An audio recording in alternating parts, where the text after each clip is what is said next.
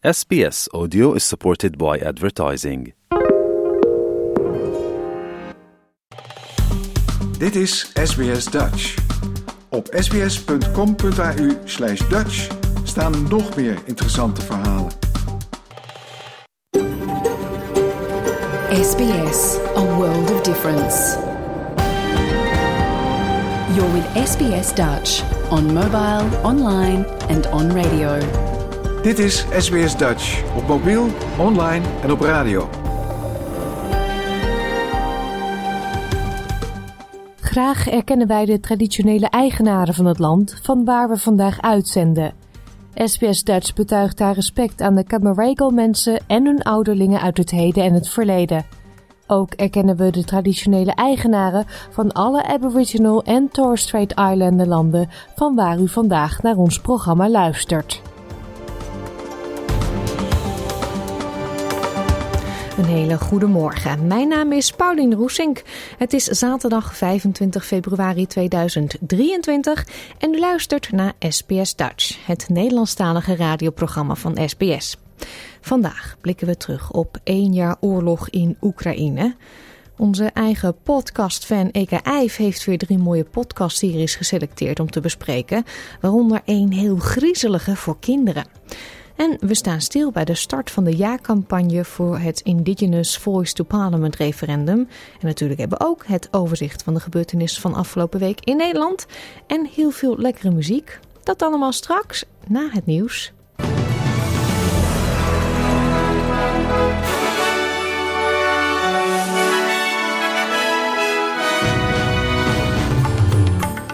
En dit zijn de headlines van het SBS Dutch nieuwsbulletin van zaterdag 25 februari.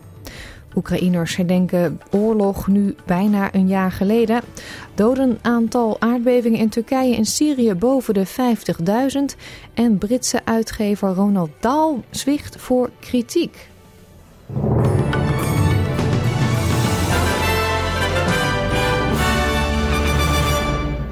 Over de hele wereld zijn mensen samengekomen in solidariteit met Oekraïne. Gisteren was het een jaar geleden dat Rusland het land binnenviel. Er waren demonstraties voor vrede in grote steden, waaronder New York, Londen en Berlijn. In Sydney was het Opera House geel en blauw verlicht. In Oekraïne zelf staan mensen stil bij diegenen die zijn omgekomen in het conflict. In de stad Lviv woonden mensen onder wie Oksana Chaban een begrafenisceremonie bij voor gesneuvelde militairen. I have great faith, and I'm sure that this year will be victorious. Because how many more losses can there be? I want there to be less. I want there to be less pain, that mothers don't have to suffer so much. I don't know how a mother's heart can take it all. De Oekraïense president Volodymyr Zelensky heeft Australië bedankt voor zijn steun in zijn gewapend conflict met Rusland. Australië leverde het land onder meer tientallen gepantserde Bushmaster-voertuigen. Tegen SBS Nieuws vertelde hij dat hij graag zou zien dat Australië zijn ambassade in Kiev heropent, net zoals andere landen hebben gedaan. We've got it, and that is great. That's why to shake hand the ambassador of, of Australia, I, I, I'll do it with pleasure. Please come. Come back. But on Bushmeister. We need one more. De bondgenoten van Oekraïne hebben verdere sancties tegen Rusland aangekondigd. De Verenigde Staten hebben details vrijgegeven over nieuwe maatregelen die niet alleen gericht zijn tegen Rusland, maar ook individuen, instellingen of organisaties, organisaties uit andere landen die Rusland steunen in hun oorlog. Verder werd een nieuw pakket veiligheidssteun van 2 miljard dollar aangekondigd, dat volgens het Witte Huis de luchtverdediging van Oekraïne zal versterken en zijn burgers zal helpen. Ook het Verenigd Koninkrijk en Canada voeren hun sancties tegen Rusland verder op. Leiders van de G7-landen hebben een verklaring afgegeven waarin ze beloven de sancties tegen diegenen die Rusland steunen voortdurend aan te scherpen. Tijdens de algemene vergadering van de Verenigde Naties is een moment stilte gehouden ter ere van de slachtoffers van de oorlog in Oekraïne. Een dag eerder nam de VN een niet bindend resolutie aan waarin de Russische invasie wordt veroordeeld. Secretaris-generaal van de Verenigde Naties, Antonio Guterres, stond tijdens een speciale bijeenkomst stil bij de oorlog en riep op tot beëindiging van het conflict. Over the past year, this council has held more than 40 debates on Ukraine. The Ghanaians are talking now, but in the end, we know, we all know, that the path of diplomacy and accountability is the road to a just and sustainable peace. Peace in line with UN Charter, international law, and yesterday's resolution of the General Assembly. We must prevent further escalation. Het dodental na de aardbevingen in het grensgebied van Turkije en Syrië is opgelopen tot boven de 50.000. In Turkije vielen meer dan 44.000 slachtoffers, terwijl bijna 6.000 mensen zijn omgekomen in Syrië. Door het natuurgeweld zijn meer dan 160.000 gebouwen ingestort of zwaar beschadigd. De Turkse regering heeft toegezegd de huizen binnen een jaar weer op te bouwen. Maar volgens deze vrijwillige, vrijwillige redder is het tekort aan tenten om mensen te huisvesten op dit moment het grootste probleem. Because on the day of the first earthquake, people were left in the rain and they packed into cars and they had to stay all together with elderly people, sick people, and children. That is still the biggest problem. We need to get access to tents because we hear that paralysed people lay cardboard on the ground, put things like clothes and blankets on it, and they're fighting for survival there. Nieuw onderzoek suggereert dat buitensporige bedrijfswinsten de belangrijkste reden zijn voor de stijgende inflatie in Australië. Het Center for Future Work van het Australia Institute zegt dat uit hun analyse blijkt dat, hoewel arbeid, materialen en andere items duurder zijn geworden, bedrijven hun prijzen hebben verhoogd tot ver boven de kostenniveaus. Dit leverde hen in totaal 160 miljard dollar extra op. De beleidsdirecteur van het instituut, Greg Jericho, zegt dat de Reserve Bank zich zorgen maakt over stijgende lonen die de inflatie aandrijven en daarom meerdere malen de rentetarieven verhoogde. Maar die bezorgdheid is volgens hem misplaatst. While the Reserve Bank is worried about people's wages being too high, the data shows that inflation would actually have stayed within the Reserve Bank's target range if corporations hadn't gouged customers at the checkout. Excess corporate profits account for 69% of additional inflation beyond the RBA's target range. Rising wages, on the other hand, account for just 18%. De Nieuw-Zeelandse politie zegt, er nog, zegt dat er nog 23 mensen vermist zijn in de nasleep van cycloon Gabrielle. Op de aanvankelijke vermiste lijst stonden meer dan 6000 namen. Zo'n twee weken geleden werd het Noordereiland getroffen door de cycloon, die plotselinge overstromingen en veel stormschade veroorzaakte, waardoor veel gebieden werden afgesloten van de buitenwereld. Elf mensen kwamen om het leven en duizenden mensen raakten dakloos. De politie zegt hard te hebben gewerkt om mensen te bereiken met wie vrienden en familie geen contact konden maken. Honderdduizenden Australische huurders worden geconfronteerd met dakloosheid of financiële druk door stijgende kosten van het levensonderhoud, doordat huisbazen steeds vaker de huur verhogen. Analisten zeggen dat er een hevige concurrentiestrijd gaande is op de huurmarkt, mede door gebrek aan regelgeving omtrent uitzetting en belastingbeleid ten gunste van investeerders. Chief Executive van New South Wales Tenants Union Leo Patterson Ross zegt dat er momenteel geen regelgeving is over hoeveel huur er gevraagd mag worden voor een woning. Als gevolg daarvan verhogen sommige huurders de huur met meer dan 100 dollar per week, ook omdat ze weten dat er weinig leegstand is. And that means it's over $5,000 a year that this family has to find in their household budget. Uh, and that does mean that people are cutting back on food, on healthcare, on uh, education, and other essentials just to keep that roof over their head. De Britse kinderboekenuitgever Puffin blijft toch ongewijzigde versies van de boeken van Roald Dahl uitgeven. Dat heeft het bedrijf besloten na een storm van kritiek op het besluit om de boeken van Daal aan te passen om ze zo bij de tijd te brengen. Met name beschrijvingen van personages werden aangepast. Zo verdwenen woorden als dik en lelijk en werden sommige typeringen genderneutraal gemaakt. Tal van mensen uit de literaire wereld spraken van censuur en ook de Britse premier Sunak reageerde kritisch. Hij zei dat het werk van de Brit behouden en niet geretoucheerd moest worden. Na een afwezigheid van twee jaar trekt de Mardi Gras Parade vanavond weer door Oxford Street in Sydney. Er worden 300.000 feestgangers verwacht tijdens het hoogtepunt van de World Pride. Meer dan 200 praalwagens en 12.500 deelnemers zullen zich, omringd door regenboogkleuren en veel glitter, al dansend door de straat voortbewegen om queer identiteit, community en gelijkheid te vieren. Dit jaar is het 45 jaar geleden dat in Sydney de eerste Mardi Gras Parade plaatsvond. De Sydney Gay and Lesbian Mardi Gras Parade begint vanavond om 6 uur Australian Eastern Daylight Time. De wisselkoers dan voor 1 Australische dollar krijgt u 64 cent, eurocent en 1 euro is op dit moment 1,57 dollar waard.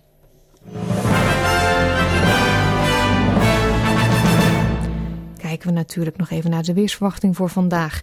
In Perth schijnt de zon en wordt het 33 graden. Adelaide daar in de ochtend een paar buien, 24.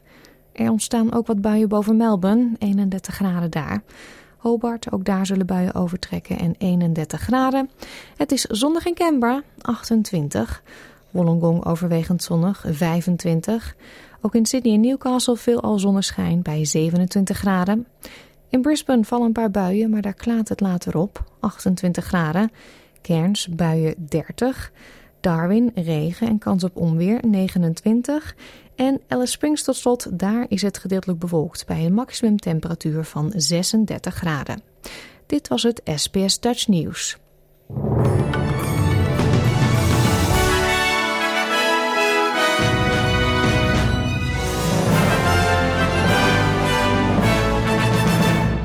Nogmaals een hele goede morgen en welkom bij SBS Dutch. Straks bespreekt podcastfan Eka Eif onder meer de Nederlandstalige podcastserie Ervaring voor Beginners. Maar eerst het referendum over de Indigenous Voice to Parliament. Dit is SBS Dutch. Voorstanders van de Indigenous Voice verzamelden zich deze week voor de officiële lancering van de Ja-campagne. Volgens hen zal Australië door ja te stemmen een grotere natie worden. Dit is SBS Radio Dutch. Het referendum over de Indigenous Voice to Parliament zal later dit jaar worden gehouden. Een bijzonder moment voor Australië. Een groep die tegen het initiatief is, lanceerde in januari al een nee-campagne, gesteund door christelijke groeperingen en conservatieve parlementsleden zoals Warren Mundine. Het wil een parlementaire commissie waarbij alle partijen betrokken zijn, die zich zal concentreren op de rechten van native rechthebbenden, in plaats van dat zaken door middel van een referendum worden beslist.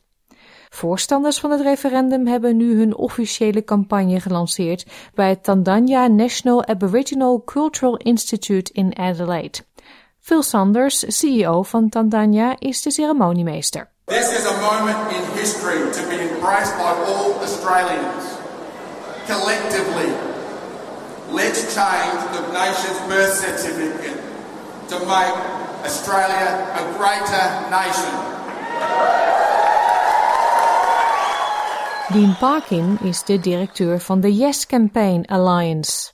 So we've had uh, community networks, alliances, organisations and individuals from across the country, all supporters of a successful yes vote on a voice to parliament. Come together here in Adelaide to hear about what people are doing around the country, um, getting clear on what the strategy is, and really getting them ready to go out and campaign in the communities that they come from. Premier Anthony Albanese was niet aanwezig bij de lancering, maar hij staat in aanloop naar het referendum op scherp en beschuldigde oppositieleider Peter Dutton ervan verwarring te zaaien over de Indigenous Voice. Peter Dutton is showing uh, that uh, he wants to uh, create as much confusion and is doing nothing that would indicate that his starting point is okay, how do we work on this together? How do we get this done together? That's my approach. I want to do this together. De Nationals hebben herhaaldelijk gezegd dat ze een Indigenous Voice niet steunen. Hoewel ze achter het principe van het idee staat, zegt de partij dat het niet gelooft dat het de levens van Indigenous gemeenschappen zal verbeteren. U hoort Nationals leider David Littleproud. The lived experience we have in representing rural and remote areas where the disadvantage is, is we believe another layer of bureaucracy won't actually close the gap. If the question had been put to us, uh, do we believe that there should be constitutional recognition in the preamble, that Indigenous Australians were here first and we're better together, then I sense my party room would support that. De liberalen moeten hun officiële standpunt nog bevestigen, maar Pieter Dutton heeft herhaaldelijk om meer details gevraagd over hoe een Indigenous Voice eruit zal zien. Premier Albanese zegt dat de details die ze willen al lang beschikbaar zijn. En Dean Parkin is het daarmee eens. The government has established a process. It's brought in some constitutional experts. It's got the uh, Indigenous Working Group and the Engagement Group, and that's the rightful process for those issues to be worked through. And then obviously, this has still got to go to the Parliament. The Parliament will see what the, the referendum bill looks like, and there'll be further opportunities for submissions and so forth. Parkin zegt dat de Indigenous Voice uiteindelijk gaat over het geven van inspraak aan Indigenous communities over kwesties die hen zullen aangaan. Het is onduidelijk hoeveel steun de voor- en tegenstanders hebben, maar historisch gezien heeft Australië slechts acht keer voor een referendum gestemd sinds federatie. Dean Parkin zegt dat de campagne niets met politiek te maken zou moeten hebben. We've got to take it down to the communities. When they walk into that polling booth on referendum day, it's not going to be about political parties, it's not going to be about governments or prime ministers or anything like that. It's just going to be about individuals saying this is something that we want to do for our country. Dit was een bijdrage van Deborah Grok en NITV Nieuws voor SBS Nieuws, in het Nederlands vertaald door SBS Dutch. Muziek nu. Een van de bekendste liedjes van de Nederlandse band The Scene is Iedereen is van de wereld. Een uptempo nummer met scheurende gitaren. In 2018 werd zangeres Celine Cairo gevraagd om het liedje in te zingen voor een reclamespotje van de Nederlandse publieke omroep. En die rustige kleine versie kreeg uiteindelijk toestemming van de band om uitgebracht te worden op single. En deze versie ga ik dus nu voor u draaien. Dit is Iedereen is van de wereld door Celine Cairo. Gisteren was het precies één jaar geleden dat president Vladimir Poetin bijna 200.000 Russische troepen de opdracht gaf om Oekraïne binnen te vallen. Na de invasie was er internationale verontwaardiging, maar in Oekraïne werd de aanwezigheid van Rusland al een hele lange tijd gevoeld. SBS Dutch, woensdag en zaterdag om 11 uur ochtends of online op elk gewenst tijdstip.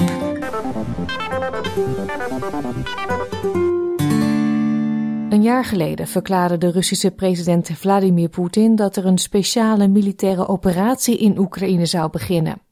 Sinds de Russische troepen het land binnenvielen, zijn volgens de Verenigde Naties meer dan 7000 Oekraïense burgers gedood. En uit de laatste cijfers van het Oekraïense ministerie van Defensie zou blijken dat meer dan 130.000 Russen zijn omgekomen in de strijd.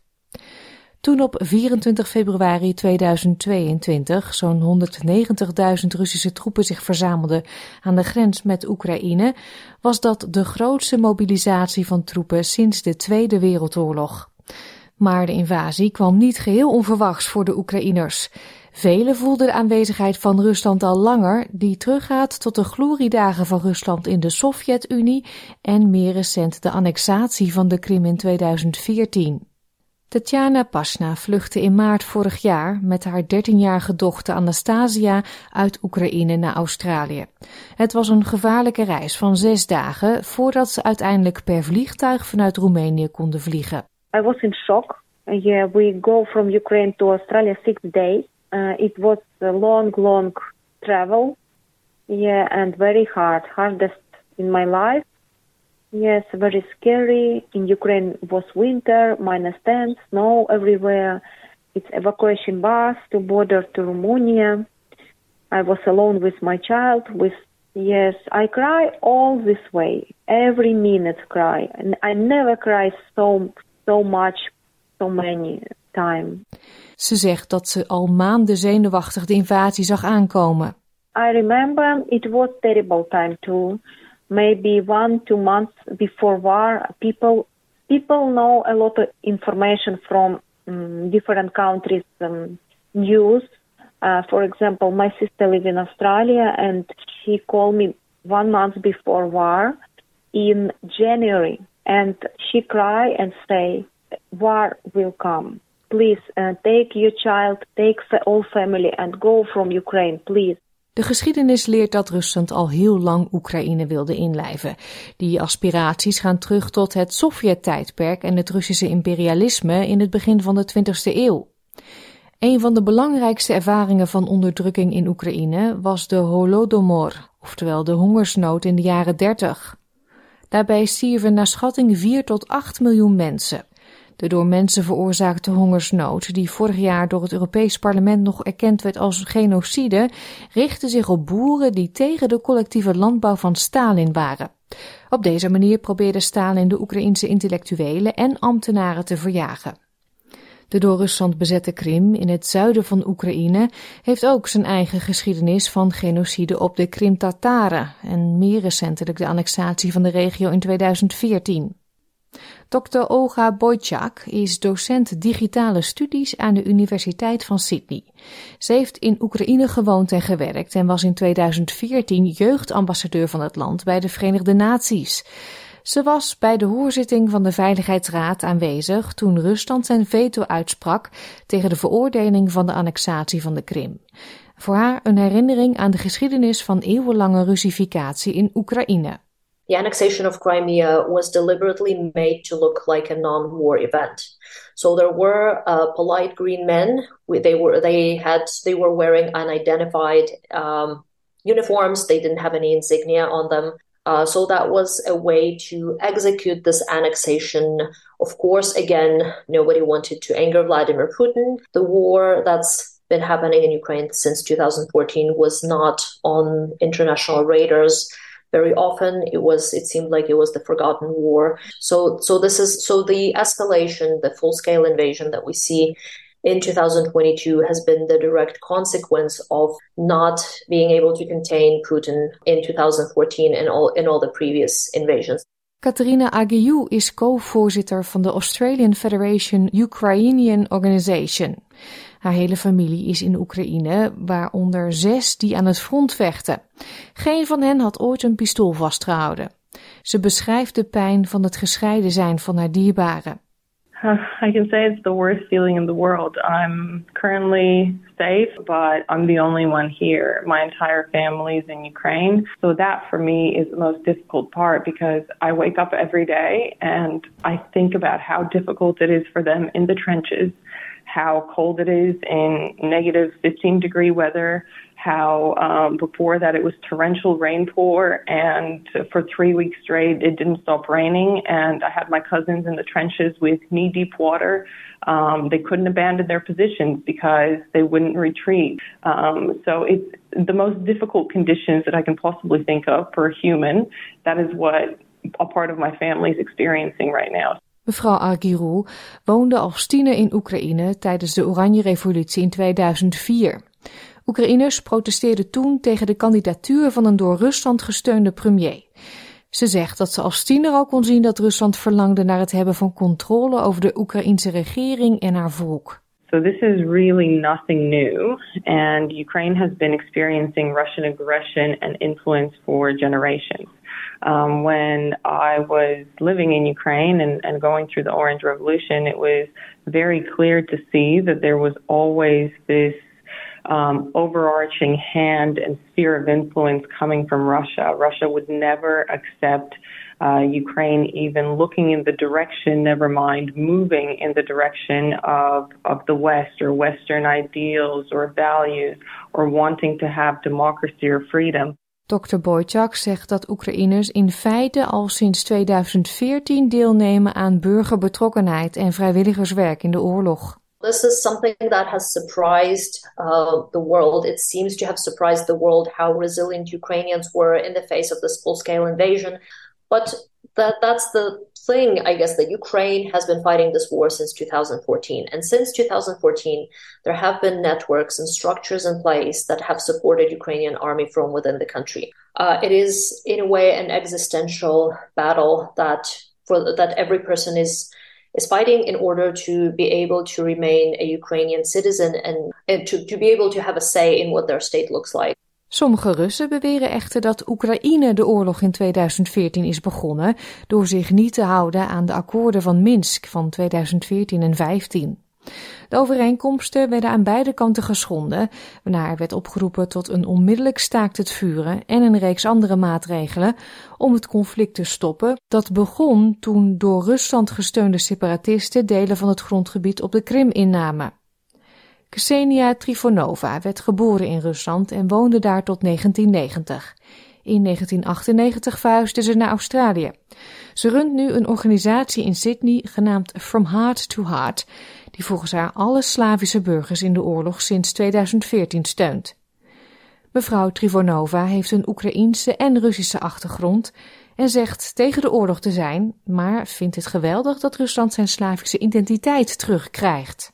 This war it's broke our heart and Russia never started the war. The Russia tried to stop the war by agreement in the Minsk. This is our history roots, our history memory. Ukrainian, all cities, it was Russians, even Crimea as well. It was Russian territory before. We want to be uh, together with our Slavic brothers,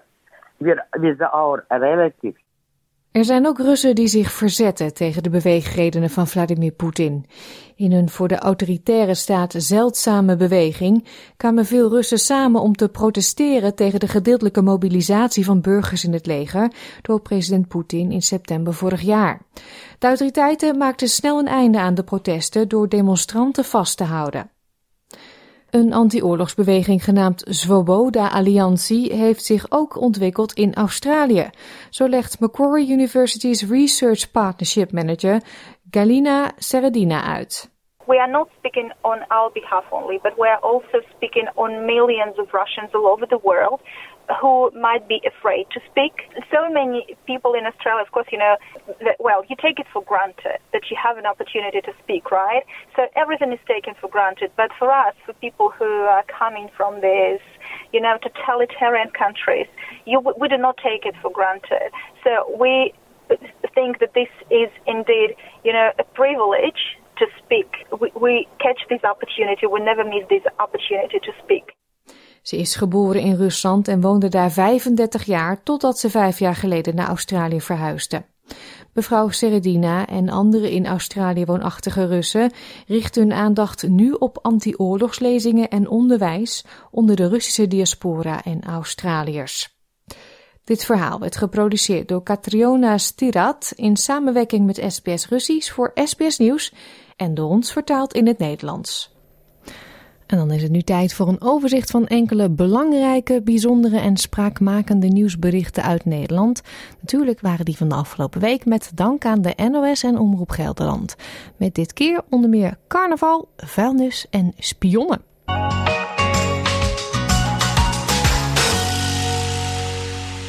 Afgelopen week werd op veel plekken in Nederland weer goed carnaval gevierd. Vijf dagen lang was het één groot feest in onder meer Brabant en Limburg. De NOS nam een kijkje in Roermond.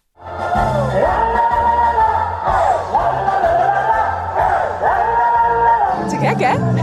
Welkom in Limburg. Carnaval is uh, broederschap, gezelschap en het samen zijn. Echt gewoon één zijn met elkaar. Dat is gewoon zo belangrijk. Even lekker alles kunnen loslaten, alle problemen, al het gedoe. Bij elkaar zijn en gewoon het leven een beetje vieren. Nadat we het jaar eigenlijk, ja, twee jaren niet hebben kunnen vieren door corona. Dus. Ook in het Gelderse Zaltbommel werd volop carnaval gevierd. Voor deze speciale gelegenheid begon de mis in de Sint-Martinuskerk daar zondagmorgen om 11 over 11. De kerk zat helemaal vol en vrijwel alle kerkgangers verschenen in carnavalskostuum, zo zag Omroep Gelderland. Ja, hoort er ook bij. S'avonds feesten, maar s ochtends ook naar de kerk. Ja, die is dadelijk, uh, zul je zien, is die 100% gevuld. Dus dat is, uh, dat is hartstikke mooi om dat te zien.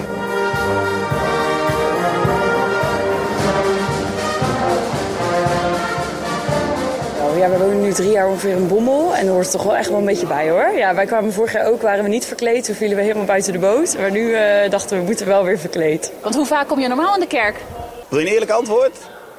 Niet? Ja.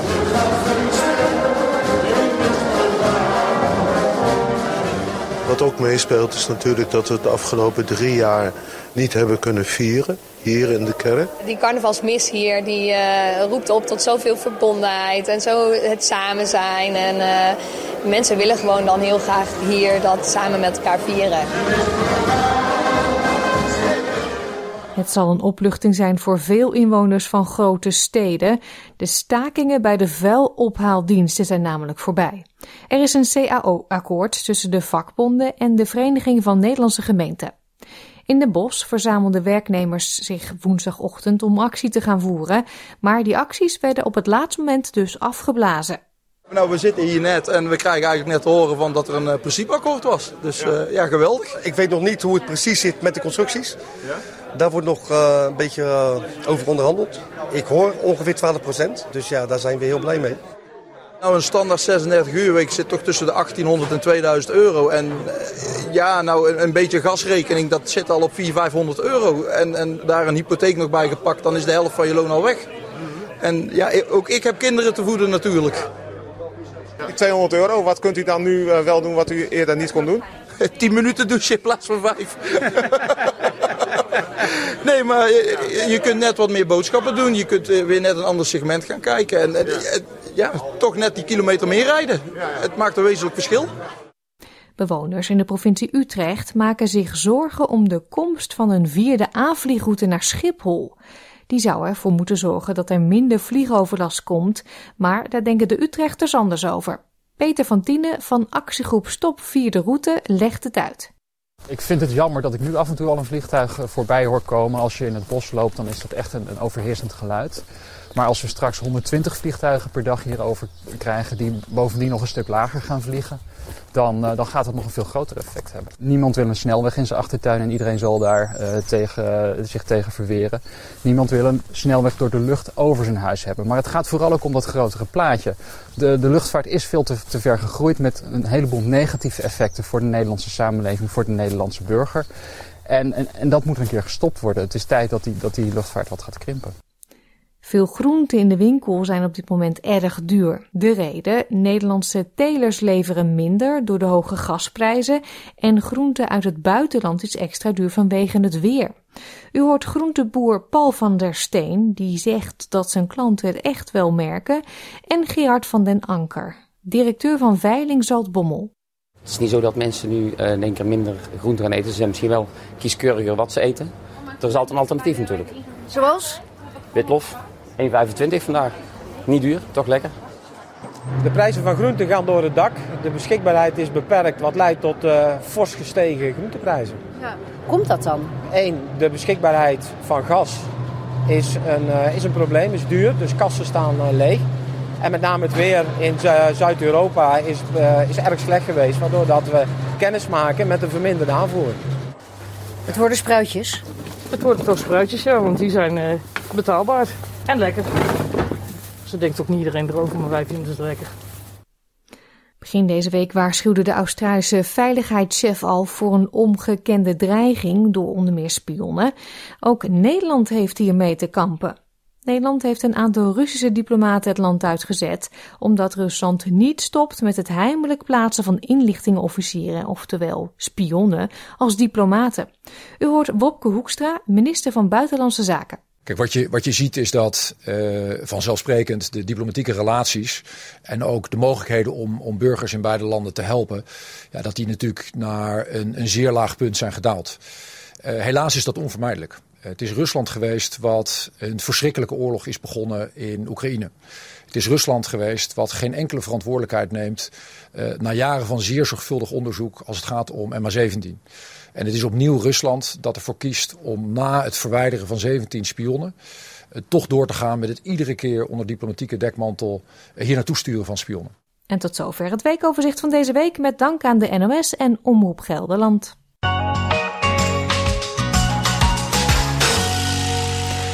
Ik neem u mee terug naar 1974 en dat doen we met Connie van der Bos. Het jaar waarin zij maar liefst twee maanden lang in de top 40 stond met het volgende nummer. Iedere maand praten we bij SBS Dutch over mooie, bijzondere of populaire Nederlandstalige podcasts. We doen dit omdat het luisteren naar podcasts een leuke, ontspannen manier is om de Nederlandse taal te onderhouden. Eka Eif woont in de buurt van Brisbane en is groots fan van het fenomeen podcasts. Dit keer bespreken we met haar drie series die volgens haar echt de moeite waard zijn om te luisteren. Het gaat om ervaring voor beginners, niet geschikt voor kinderen en de vermiste van 53. Jouw gemeenschap, jouw gesprek. SBS Dutch. Van de drie podcasts die we nu gaan bespreken, Eka, welke is eigenlijk jouw favoriet?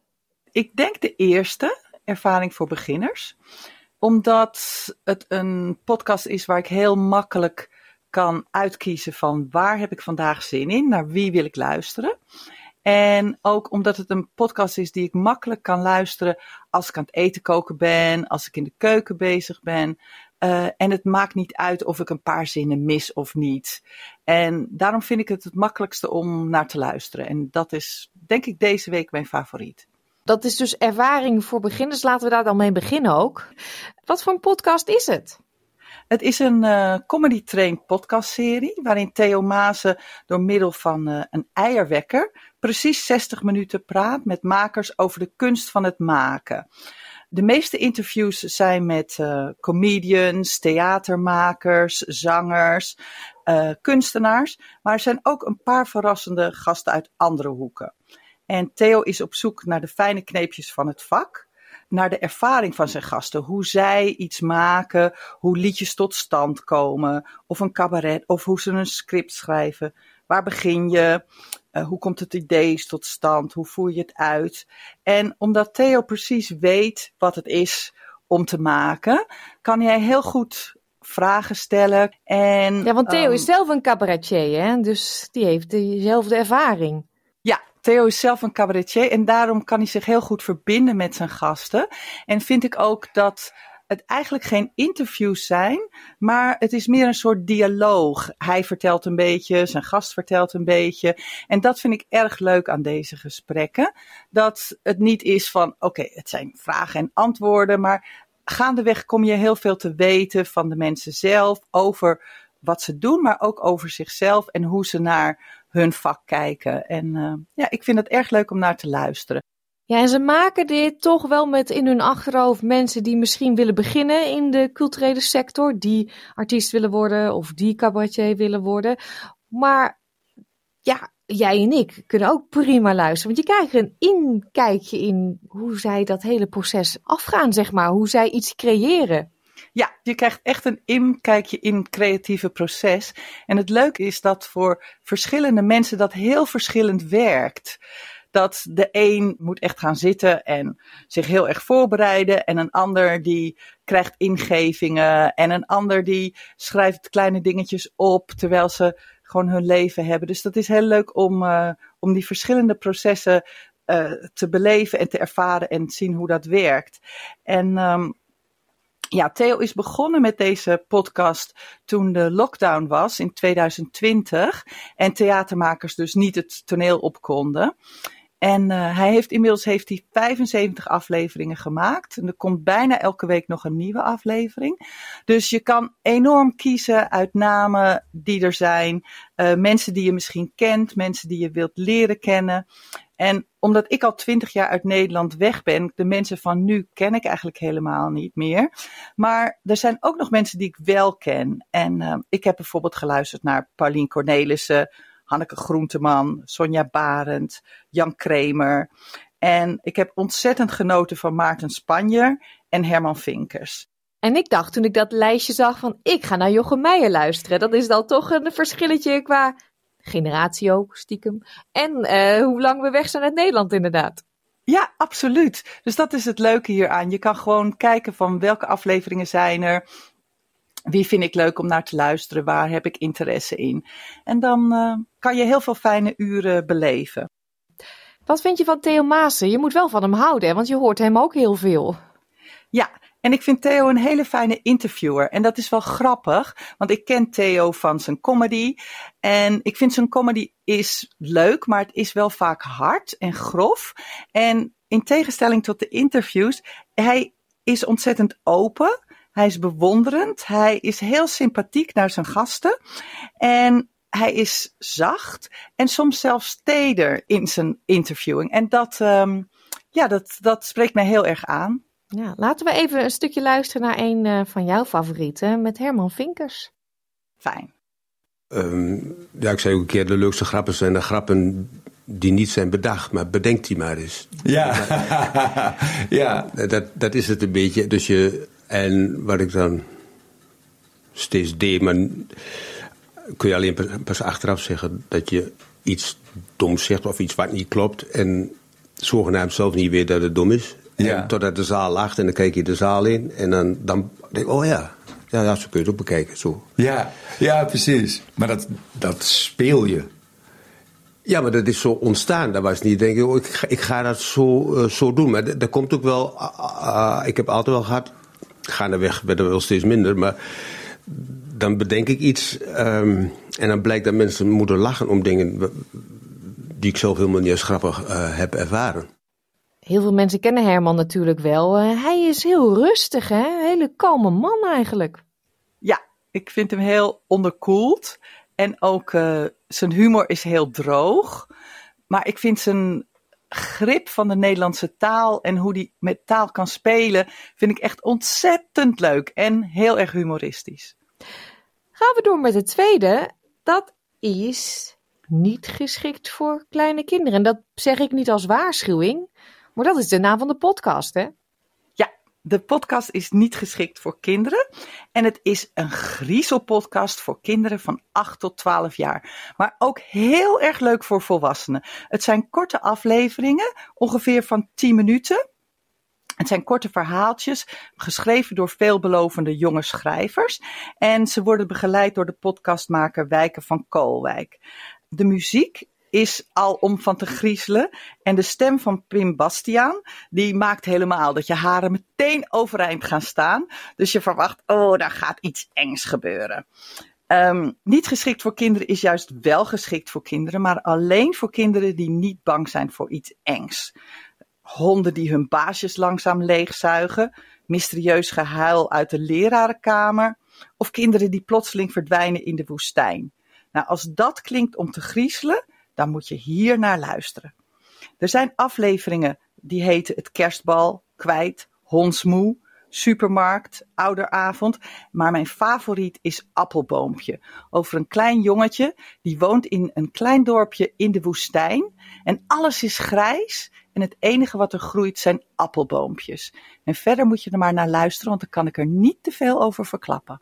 Nee, ik heb hem ook geluisterd. Ik denk dat het nog beter is om even de trailer te laten luisteren. Want alleen daar gaan de haren al van overeind staan, denk ik. Komt-ie. Wat? Wat doen jullie hier? Nee, nee, deze verhalen zijn niet geschikt voor kinderen. Nee, die mag je niet horen. Zijn alleen... Nee, is te eng. Door... Nee, zoals ik zeg, doorlopen. Doorlopen. Links, niet... Je blijft staan? Je wil het echt horen? Echt waar? Oh. Niet bij mij komen zeuren daarna, ja? Ik kan niet slapen. Nee? Oké, nou ja, eigen schuld. Ik vertel de verhalen, maar ik wil geen gezeur. Ik heb een paar verhalen voor je. Luister maar. Nou, ik ben benieuwd eh, hoeveel kinderen dit gaan durven. Laat het ons weten. Ja, dat zou leuk zijn. De laatste, de derde. Welke heb je uitgekozen, Eka? Als laatste vond ik dat we deze maand niet omheen konden om aandacht te besteden aan de podcast Vermiste van 53. Veel luisteraars zullen het misschien al hebben horen voorbij komen of gezien. Een SBS Dutch heeft er aan het begin van de maand al aandacht aan besteed. Want op 1 februari was het 70 jaar geleden dat in Zuidwest-Nederland de dijken doorbraken. En de Vermiste van 53 besteedt niet per se aandacht aan de ramp zelf, maar het gaat meer over de 105 vermiste mensen die nog steeds 70 jaar na de ramp vermist zijn en wat dat tot gevolgen heeft voor de nabestaanden.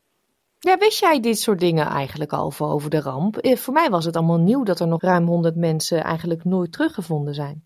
Ja, ik denk ook niet dat ik dat wist. Ik wist natuurlijk wel wat er gebeurd was en dat het ernstig was en dat er veel dieren omgekomen zijn. Maar... Ja, ja, maar ja, weet je, je kan het natuurlijk wel voorstellen dat er zoveel water kwam dat mensen die verdronken, dat ze niet echt goed teruggevonden konden worden. Misschien naar zee uitgespoeld zijn of onder zand zijn terechtgekomen. Of dus je kan het je wel voorstellen dat dat, dat, dat gebeurt.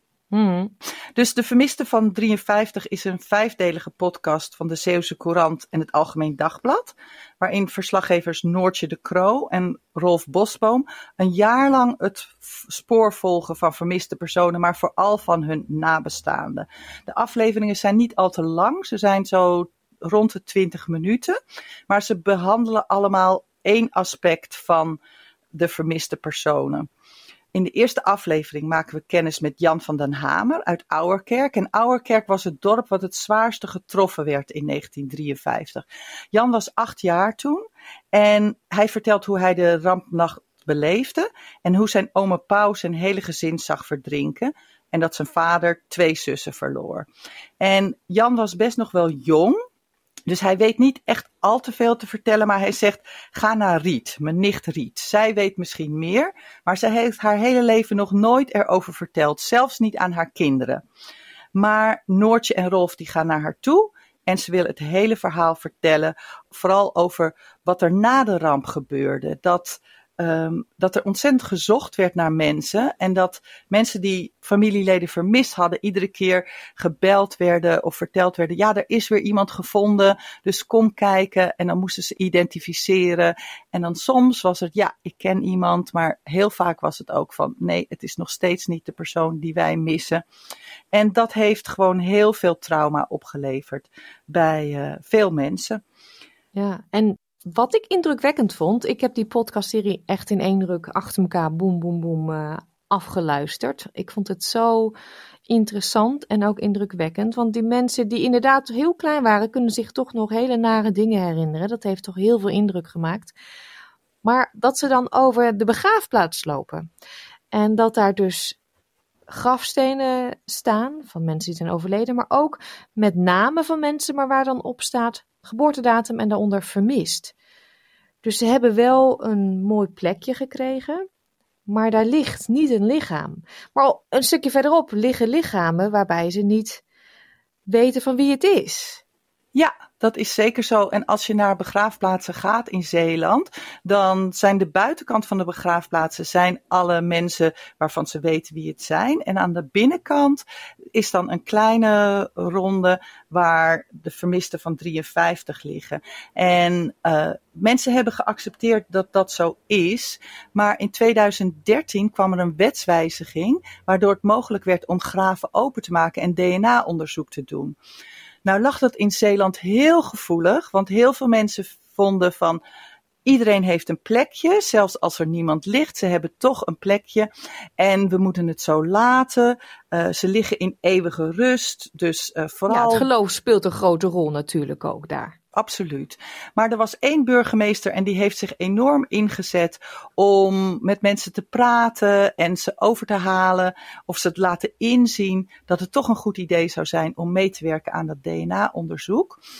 En dat is gedaan. Maar het is natuurlijk zo, ze kunnen niet alleen DNA hebben van de mensen die in de graven liggen. Ze moeten natuurlijk ook DNA hebben van de mensen die nog leven. En er zijn niet al te veel mensen die daaraan mee hebben gewerkt. En van de 105 mensen die vermist waren, hebben ze met dit DNA-onderzoek maar twee matches kunnen vinden. Dus dat is eigenlijk heel erg uh, teleurstellend dat we niet meer hebben kunnen doen. Maar uh, één persoon uit de podcast, Jan, daar wordt wel een match mee gevonden. Ja, we kunnen het niet verklappen natuurlijk, precies wat er gebeurt, maar um, heel bijzonder. Absoluut. Een mooie podcast om mee af te sluiten, Eka. Want ja, wat je al zei, begin van de maand was het 70 jaar geleden. En uh, nog heel veel mensen, ja, daar is het nog steeds realiteit voor. Ja, en uh, wat ik ook heel erg uh, schrijnend in de podcast vond, is dat iedereen die ze erover spreken, die zegt van je sprak er nooit over. Want je buurman had het ook meegemaakt. Je, je wist toch wat er gebeurd was. Dus er werd niet over gesproken. Je moest gewoon weer opbouwen. En ik denk dat dat heel erg een impact heeft dat mensen er nu nog steeds last van hebben. En elke keer als het weer februari is, komt het weer op, slapen mensen niet. En, um, Veel verdriet ja. nog steeds, na zoveel jaar. Ja. Uh, mooi trio weer. Laten we ze nog één keer allemaal noemen, zoals altijd. Ja, ervaring voor beginners. De interview met uh, Theo Maassen. Dan niet geschikt voor kinderen. De Griezel podcast, die ook erg leuk voor volwassenen is om naar te luisteren. En de vermiste van 53. Alle informatie over de podcast die Eka zojuist besproken heeft is terug te vinden op onze website www.sbs.com.au Dutch. Hier vindt u ook al onze andere verhalen en interviews. U kunt ook de SBS uh, Radio app downloaden in de App Store of Google Play. Dat is helemaal gratis. Ook daar kunt u dan alles wat we uitzenden terugluisteren. En ja, ik kijk naar de klok. Het zit er alweer op voor vandaag. Woensdag zijn we er natuurlijk weer, maar er rest ons nog één liedje. En deze is van Fleming. Het liedje heet Amsterdam. Ik wens u een heel fijn weekend en graag tot woensdag. Wil je nog meer soortgelijke verhalen? Luister via Apple Podcasts, Google Podcasts, Spotify of waar je je podcasts dan ook vandaan haalt.